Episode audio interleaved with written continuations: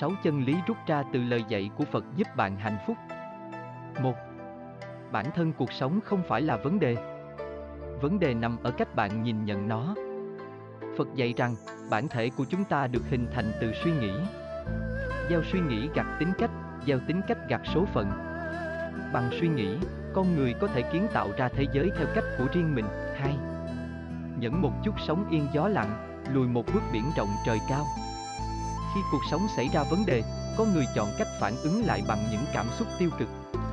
Có người lại bình tĩnh, hít thở thật sâu và để cho lý trí cân nhắc phương án giải quyết.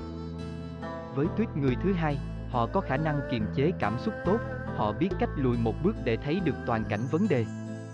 Trong Phật giáo, việc lùi bước này được đúc kết thành câu châm ngôn nổi tiếng, nhẫn một chút sóng yên gió lặng, lùi một bước biển rộng trời cao. Lùi một bước không phải yếu hèn mà là cảnh giới của trí tuệ. Và đó là một triết lý của hạnh phúc. ba Học cách chấp nhận để thấy cuộc đời tươi đẹp hơn.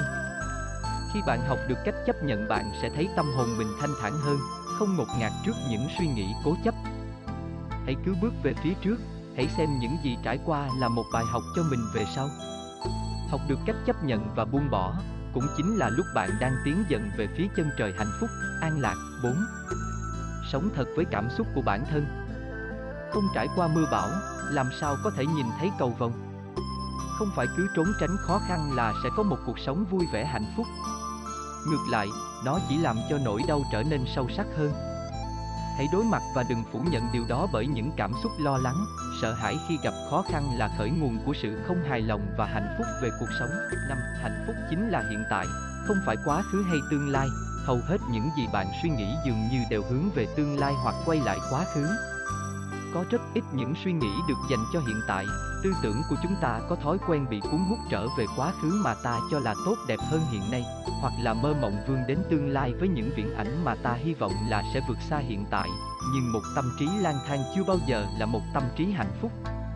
Bởi vì khi xa rời hiện tại, chúng ta bị sao nhãn khỏi các hoạt động hàng ngày, khỏi mục đích sống mà mình đề ra.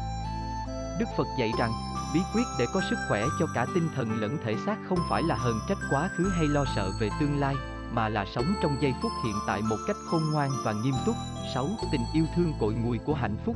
Phật dạy rằng, hận thù không thể hóa giải bởi hận thù, mà bằng tình yêu. Đây là chân lý muôn đời. Lòng ta ôm hận thù, ghét bỏ, vậy thì chính chúng ta mới là người cảm thấy mệt mỏi đầu tiên. Hãy suy nghĩ lạc quan, tích cực hơn, bạn sẽ thấy cuộc đời mình thay đổi. Không phải lời nói, những gì bạn làm mới là thứ tạo nên con người của chính bạn. Thông tin chỉ mang tính chất tham khảo, chiêm nghiệm.